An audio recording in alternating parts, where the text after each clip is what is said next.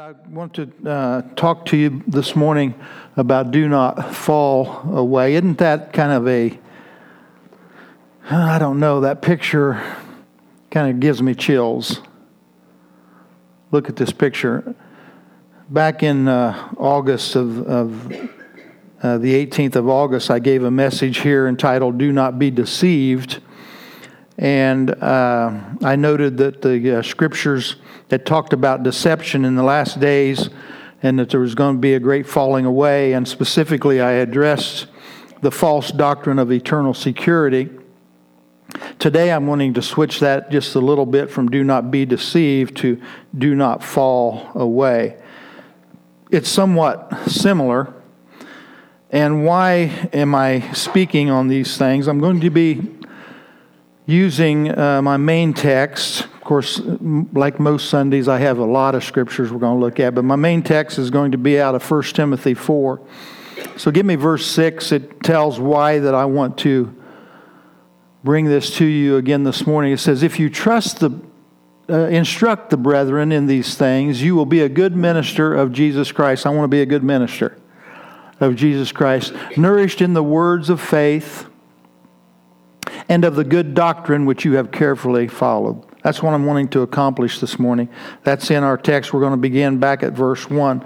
But as we go through this, this do not be deceived and do not fall away, uh, I think, I, I, don't really know for sure exactly what all the Lord has uh, me speaking on these for, but I, I want you to know I'm giving it to you because I feel like one, that this is what the Lord would have me to instruct you on. Two, I love you. I love you all. And I want to see us all together one of these days in heaven. Amen. I don't want anybody to fall away. I don't want anybody to miss the boat.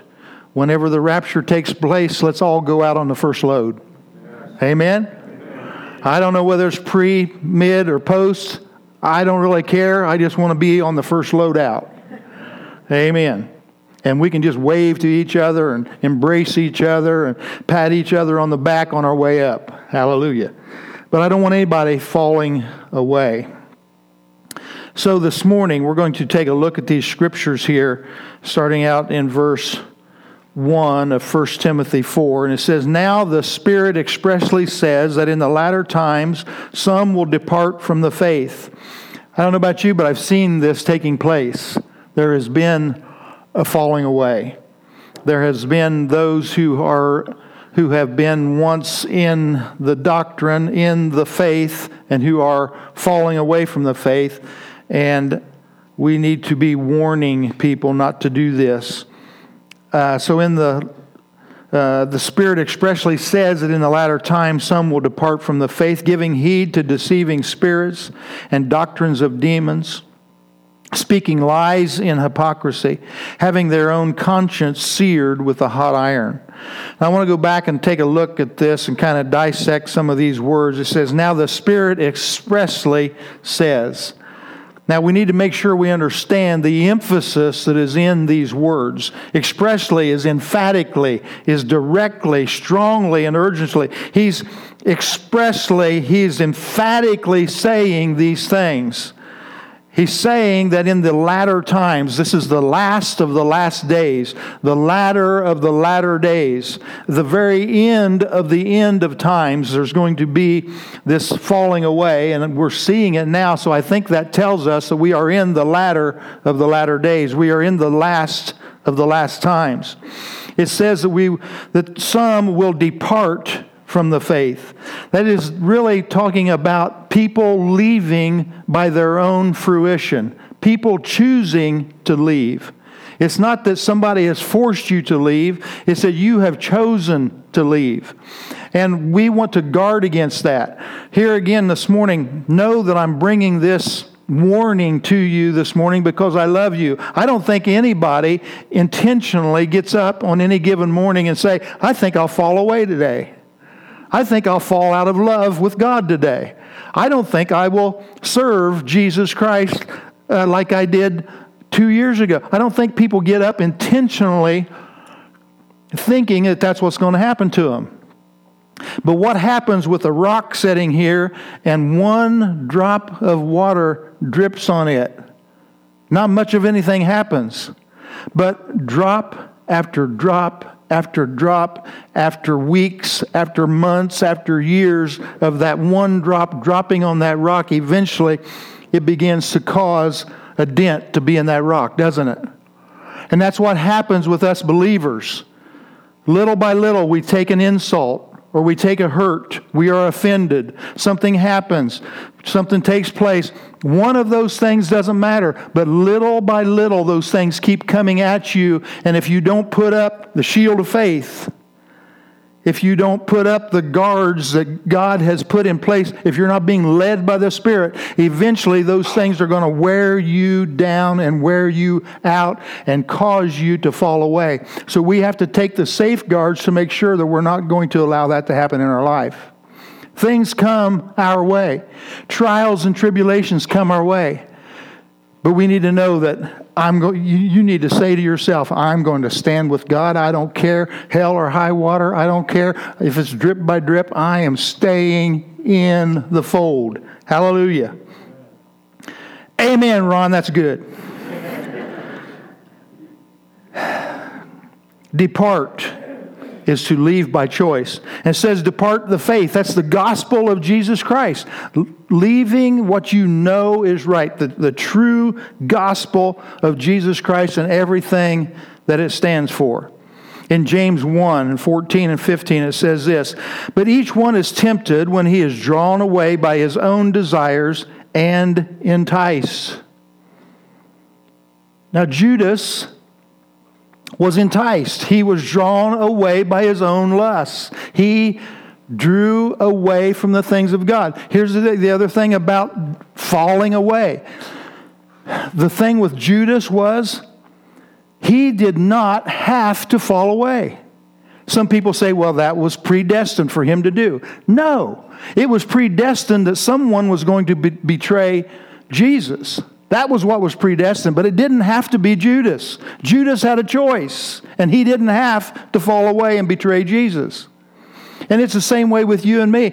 In the end times, yes, there's going to be a great falling away, but it doesn't have to be you. It doesn't have to be me. We have a choice in that. And I'm not going to choose like Judas chose he chose to go ahead and fulfill the prophetic word. I'm not going to fulfill, be a part of fulfilling this prophetic word. I'm going to be a part of the fold that stays in there and that stays strong and stays faithful. Hallelujah.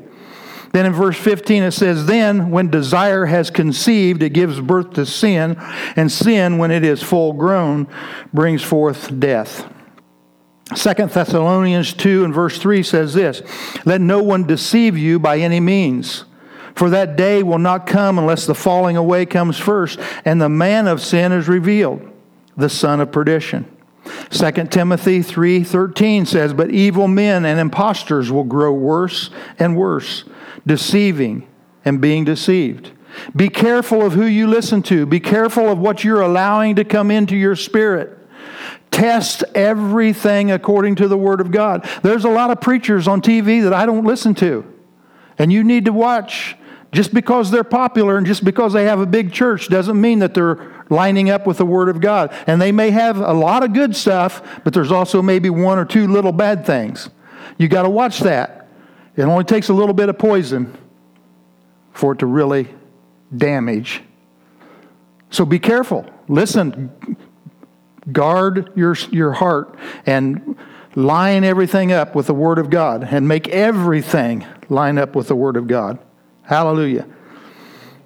2 Peter 2 1 and 2 says this, But there were also false prophets among the people, even as there will be false teachers among you, who will secretly bring in destructive heresies, even denying the Lord who bought them. Isn't that something? He said, even denying the Lord who bought them. You and I have been bought. We have been purchased. There was a price paid. There was a huge price paid. It was the precious blood of Jesus Christ. Hallelujah. So you have been bought, but there's going to be those who are even denying the Lord who bought them and bring on themselves swift destruction, and many will follow their destructive ways, because of whom the way of truth will be blasphemed. You see what that's saying? It's going to be a certain way that they're going to blaspheme the name of Jesus Christ, and some people are going to fall for it. The New Living Translation says this And because of these teachers, the way of truth will be slandered. We have to guard our hearts. We have to take precautions and make sure that we will not depart from the faith. Will you determine that every day of your life? I will not fall away. I will not succumb to the trials and the tribulations and the temptations that the devil brings along. He's going to try to cause you to slip up. He's going to try to cause you to wear down. He's going to try to cause you to wear out. But you have to be a person who says, I'm not going to do that. I'm not going to allow that to happen. I'm going to stay strong in the Holy Ghost. Now, the, the word says that some will depart, but Jude tells us in verse 3 that we are to contend for the faith. Jude 3, verse 3, it says, Beloved, while I was very diligent to write to you concerning our common salvation, I found it necessary to write to you, exhorting to you, uh, exhorting you to contend earnestly for the faith which was once for all delivered to the saints. You need to learn how to contend. Some of you know how to contend pretty well with your spouse. Some of us seem like we're in contention with our children. We need to get better at knowing which battles to fight, but there's always a battle with the devil. Fight him in every way you can. Always come against the wiles of the devil. If he's trying to discourage you, you, you say to him, you say, Devil, I will not be discouraged today because I serve the only true and living God. How can I be discouraged? If God is for us, who can be against us? And you have to stand on that and you have to fight against him. You have to contend for the faith because it doesn't just automatically stay. You have to fight for it. There's going to be days whenever you are being tempted to give up. There's going to be days whenever you feel like you're getting wore down. But you have to be the one who stands up and says, I will not fail because Christ is for me. You have to say to the devil, Devil, now you listen here. You have already been defeated. It may not look like it, I may not feel like it, but you are defeated, and I am contending for the faith, the precious gift that God gave me through Jesus Christ. I'm contending for that, and I will not let it go. Years ago, we had uh, boxers. I know the Haseys used to have boxers, and I, I, like boxers, but we had this one boxer. I'll tell you that thing, it, it had like nine lives like a cat. That thing had been hit out on State Road 37 three or four times. It had been drug underneath our car one time. It got underneath there and it was all stone.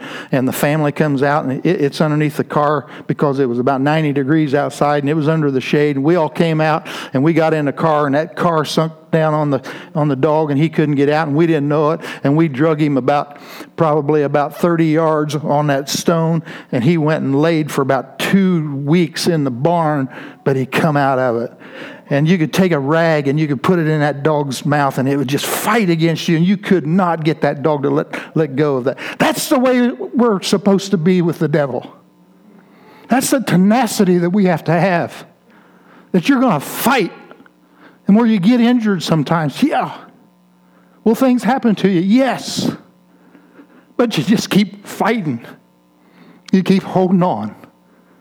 And you're not going to allow him to win. You're not going to allow him to have your family. You're not going to allow him to have your sanity. You're not going to allow him to have victory of any kind. In Jesus' name. Contend for the faith. Back to 1 Timothy 4, verse 1. It says, Now the Spirit expressly says in the latter time, some will depart from the faith, giving heed, giving heed, paying attention to, and elevating its importance and influence. That's giving heed. You see, you can't, you can't give the devil heed. You can't, you can't hear something that maybe sounds right, but it doesn't line up with the Word of God, and still go ahead and give heed to that. You can't give it importance.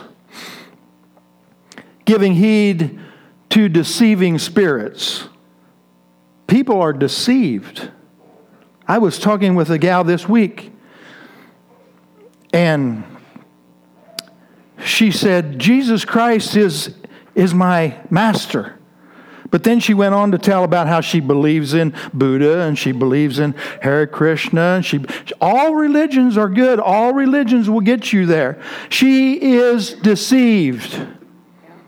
She has given heed to a deceiving spirit because all ways are not right, all ways are not true. There's only one way to the Father, and that is through Jesus Christ. Hallelujah. So do not be deceived. Now, a deceiving spirit is not just a false spirit, but it's one who intentionally sets out to mislead, misdirect, lie to, and to bring deception. Will depart from the faith, give heed to deceiving spirits and doctrines. Doctrines. Doctrines are, that word in the Greek is uh, didaskalia a belief or a set of beliefs practiced by an individual or a group. And then it says doctrines of demons. That is a set of beliefs meant to mislead, misguide, deceive, and blind someone of the actual truth. Doctrines of demons. You know, the Muslims, they say that they believe in Jesus Christ, but their Jesus they call Isa or Is, Issa, I-S-A and they describe him as saying that, that Jesus himself said that all should bow to Allah. They say that his disciples were Muslims. Muslims say that Jesus was not crucified, did not die, so most certainly was not resurrected. Muslims literally have dozens of doctrines of demons. Mormons, they say that they believe in Jesus, but that Jesus was born of a virgin, uh, was not born of a virgin, or had what we call the Immaculate Conception. They believe he was conceived the same as all other human beings. They also believe he was the blood brother of Lucifer. They too have many other doctrines of demons prescribed by their founder Joseph Smith.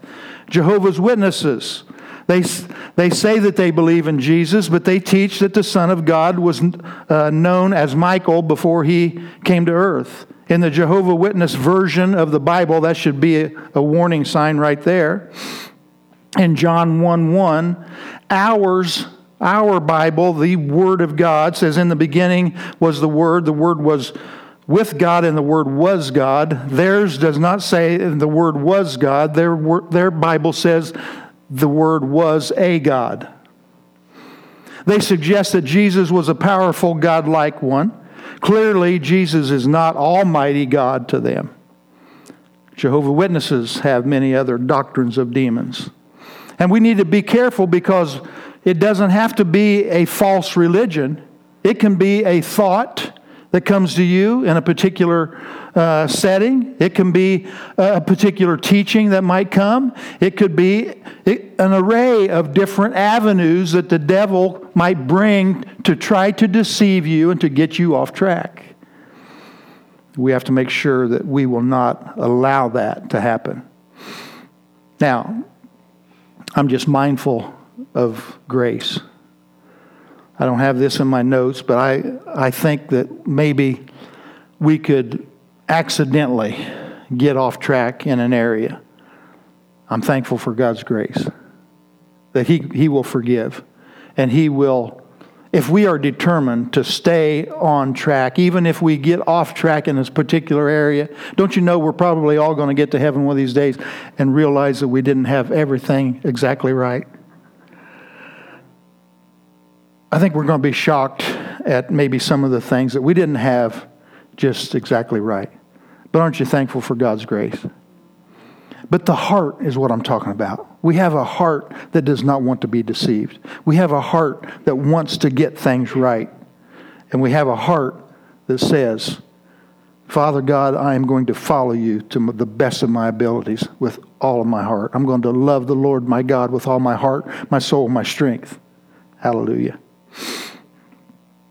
Back to uh, 1 Timothy 4 and verse 2, it says this speaking lies in hypocrisy. Hypocrisy is hypocritai, which means a stage actor acting as something or someone that you really are not. When the crowds are gone and are not looking, you revert back to who you really are.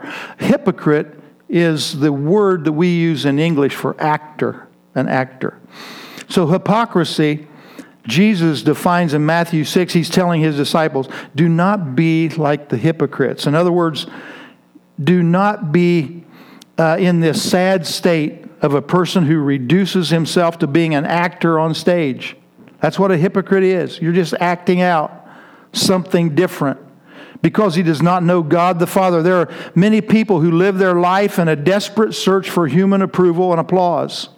They discern their dignity and worth not from God, who is in effect a stranger to them, but from what other human beings think of them. Are any of you addicted to the acceptance of others? Please get delivered from that to where you do not have to have the approval of others. Now, we're not out to get the disapproval of people, but at the same time, you cannot be a person who has to have the approval of others for you to survive. Because if you are, then you become dependent upon that rather than becoming dependent upon the Father. So don't be a person who is putting on different masks and putting on different outfits to please the crowd. Amen? They are willing to adapt. This is a hypocrite. They are willing to adapt themselves, often in dramatic ways, to win approval. They are willing to play many roles and wear many masks to give the audience what they want. They are like actors on a stage who seek applause or perhaps laughter and approval. All of that is packed into that one word hypocrisy. The last part of 1 Timothy 4 and verse 2 it says, having their own conscience seared with a hot iron. And this is probably the main point I want to make this morning. Because I don't believe the church hears enough about this topic concerning our conscience. Our conscience is an inner feeling or a voice viewed as acting as a guide to the rightness or wrongness of one's behavior. Your conscience is a portion of your spirit. You know, there's threes in Scripture and in theology. There's uh, the Father, the Son, and the Holy Spirit. A man is made of spirit, soul, and body. Uh, the body is water, mineral, and flesh. The soul is your mind, your will, and your emotions. And the spirit is conscience, fellowship, and intuition. I don't have time to teach all of that this morning, but those are the three portions of your spirit. Is the conscience, fellowship. The Bible says that there is fellowship in the spirit. So that is part of the Spirit, is fellowship, oneness with the Father, and then also intuition. There's just sometimes, sometimes you know, you say, man, I just, I knew that down on the inside of my knower. Well, that's, that's, your, that's part of your spirit. And so, as we look through all of these sorts of things, we have to understand that our conscience is one third of, it's a portion of our spirit, and we are to be led by the Spirit. Amen? Well, your conscience is a portion of your spirit. And so many people have had their consciences seared. but uh, one thing we have to remember is that there are those of us who have been regenerated. So our spirit has been regenerated. Your conscience has been regenerated. How many people do you know that doesn't seem like they have much of a conscience? Well, those people also do not know Jesus Christ as their Lord and Savior. But whenever we become saved, our spirits are renewed, then our conscience is to, to, be renewed too. We're supposed to think differently. We're supposed to have different values. We have a different mindset. We have a different worldview because your conscience has been readjusted inside your spirit. Hallelujah. now, this scripture, let me read you some scripture concerning your conscience. 1 Timothy 1 18. Are you sticking with me this morning? This is good stuff. 1 Timothy 1 18 and 19 says this This charge I commit to you, son Timothy, according to the prophecies previously made concerning you, that by them you may wage the good warfare, having faith and a good conscience, which some, having rejected, concerning the faith, has suffered shipwreck. So faith lost or at least wavered and a, and a conscience that they've ignored and acted against their better judgment. How does that happen? The, the searing of your conscience. How does this falling away or this having rejected their, their good conscience, how does that take place? It's very simple. Like that drop of water. It's little by little by little. You come to a situation, you know you shouldn't go there but you override your conscience and you go there. There's something you know you shouldn't say, but you go ahead and say it anyway. You just overrode your conscience. You drink something you know you shouldn't be drinking because it's a bad witness. You override your conscience. You do it anyway, and you sear your spirit, your conscience, just a little bit. And every time that you automatically or you on purpose override your conscience, you are searing that conscience. Searing means to uh, cauterize. Isn't that the word in the medical field? To, to uh, cauterize? Is that right? Or is it caterize? Cauterize. What, what, what they do, they go in and they sear, they burn those nerve endings so that they no longer have feeling. And that's what searing your conscience does. Little by little, whenever you and I override our conscience, then we have caused that portion of our spirit to become insensitive, where we're no longer able to feel. I've mentioned this before. Can you imagine if you had been asleep the last 25 years and suddenly woke up? What you would think was going on in this world today? I mean, we would absolutely be shocked. All of us, every one of us in this room, we would be shocked about what's going on if we had been asleep for the last 25 years and seen how things have changed. But what's happened, we, are like the frog, we've just been in that boiling water and we just stay there and we don't realize how bad things have gotten. Why? Because many times our consciences have become seared and we've become insensitive to what's going on. And I'm saying that we as believers, we have to shut, uh, shed those things off and not allow that to happen to our, to our spirits not allow that to happen in our lives. I do not want to become insensitive to what God has put in His Word. Just because it's going on in the world and because everybody's doing it doesn't make it right. If it doesn't line up with the Word of God, then I want to hold on to what the Word of God says, regardless of what everybody else is doing. I don't want to become hardened to the things of God. But, that's what happens that drop of water, little by little by little, we become insensitive. Our consciences become seared. Hebrews 10 21. And since we have a great high priest who rules over God's house, let us go right into the presence of God. Hallelujah. With sincere hearts, fully trusting Him. For our guilty consciences have been sprinkled with Christ's blood to make us clean and our bodies have been washed with pure water. Can you remember back before you received Jesus Christ, and maybe some wrong thinking that you had, or some things that you just allowed yourself to think on because it was, hey, sometimes there's, there is pleasure in sin, but the wages of sin is death, even though it was pleasurable. But your conscience has been sprinkled with the blood of Jesus Christ. Your conscience has been purified. Hallelujah. Acts 23 1. Then Paul, looking earnestly at the council, said, Men and brethren, I have lived in all good conscience before God until this day. And I'm thinking, Paul, how can you say this? You was a murderer of Christians. But what happened? his conscience had been sprinkled by the blood of Jesus Christ. His spirit had been renewed. His mind had been renewed to the things of God. And now he could say, Man, I've been living with a clear conscience ever since that day. Hallelujah. Are you able to say the same thing? Praise the Lord. So in 1 Timothy, it says, having their own conscience seared with a hot iron. It's saying that he's become insensitive. Little by little, we've become insensitive.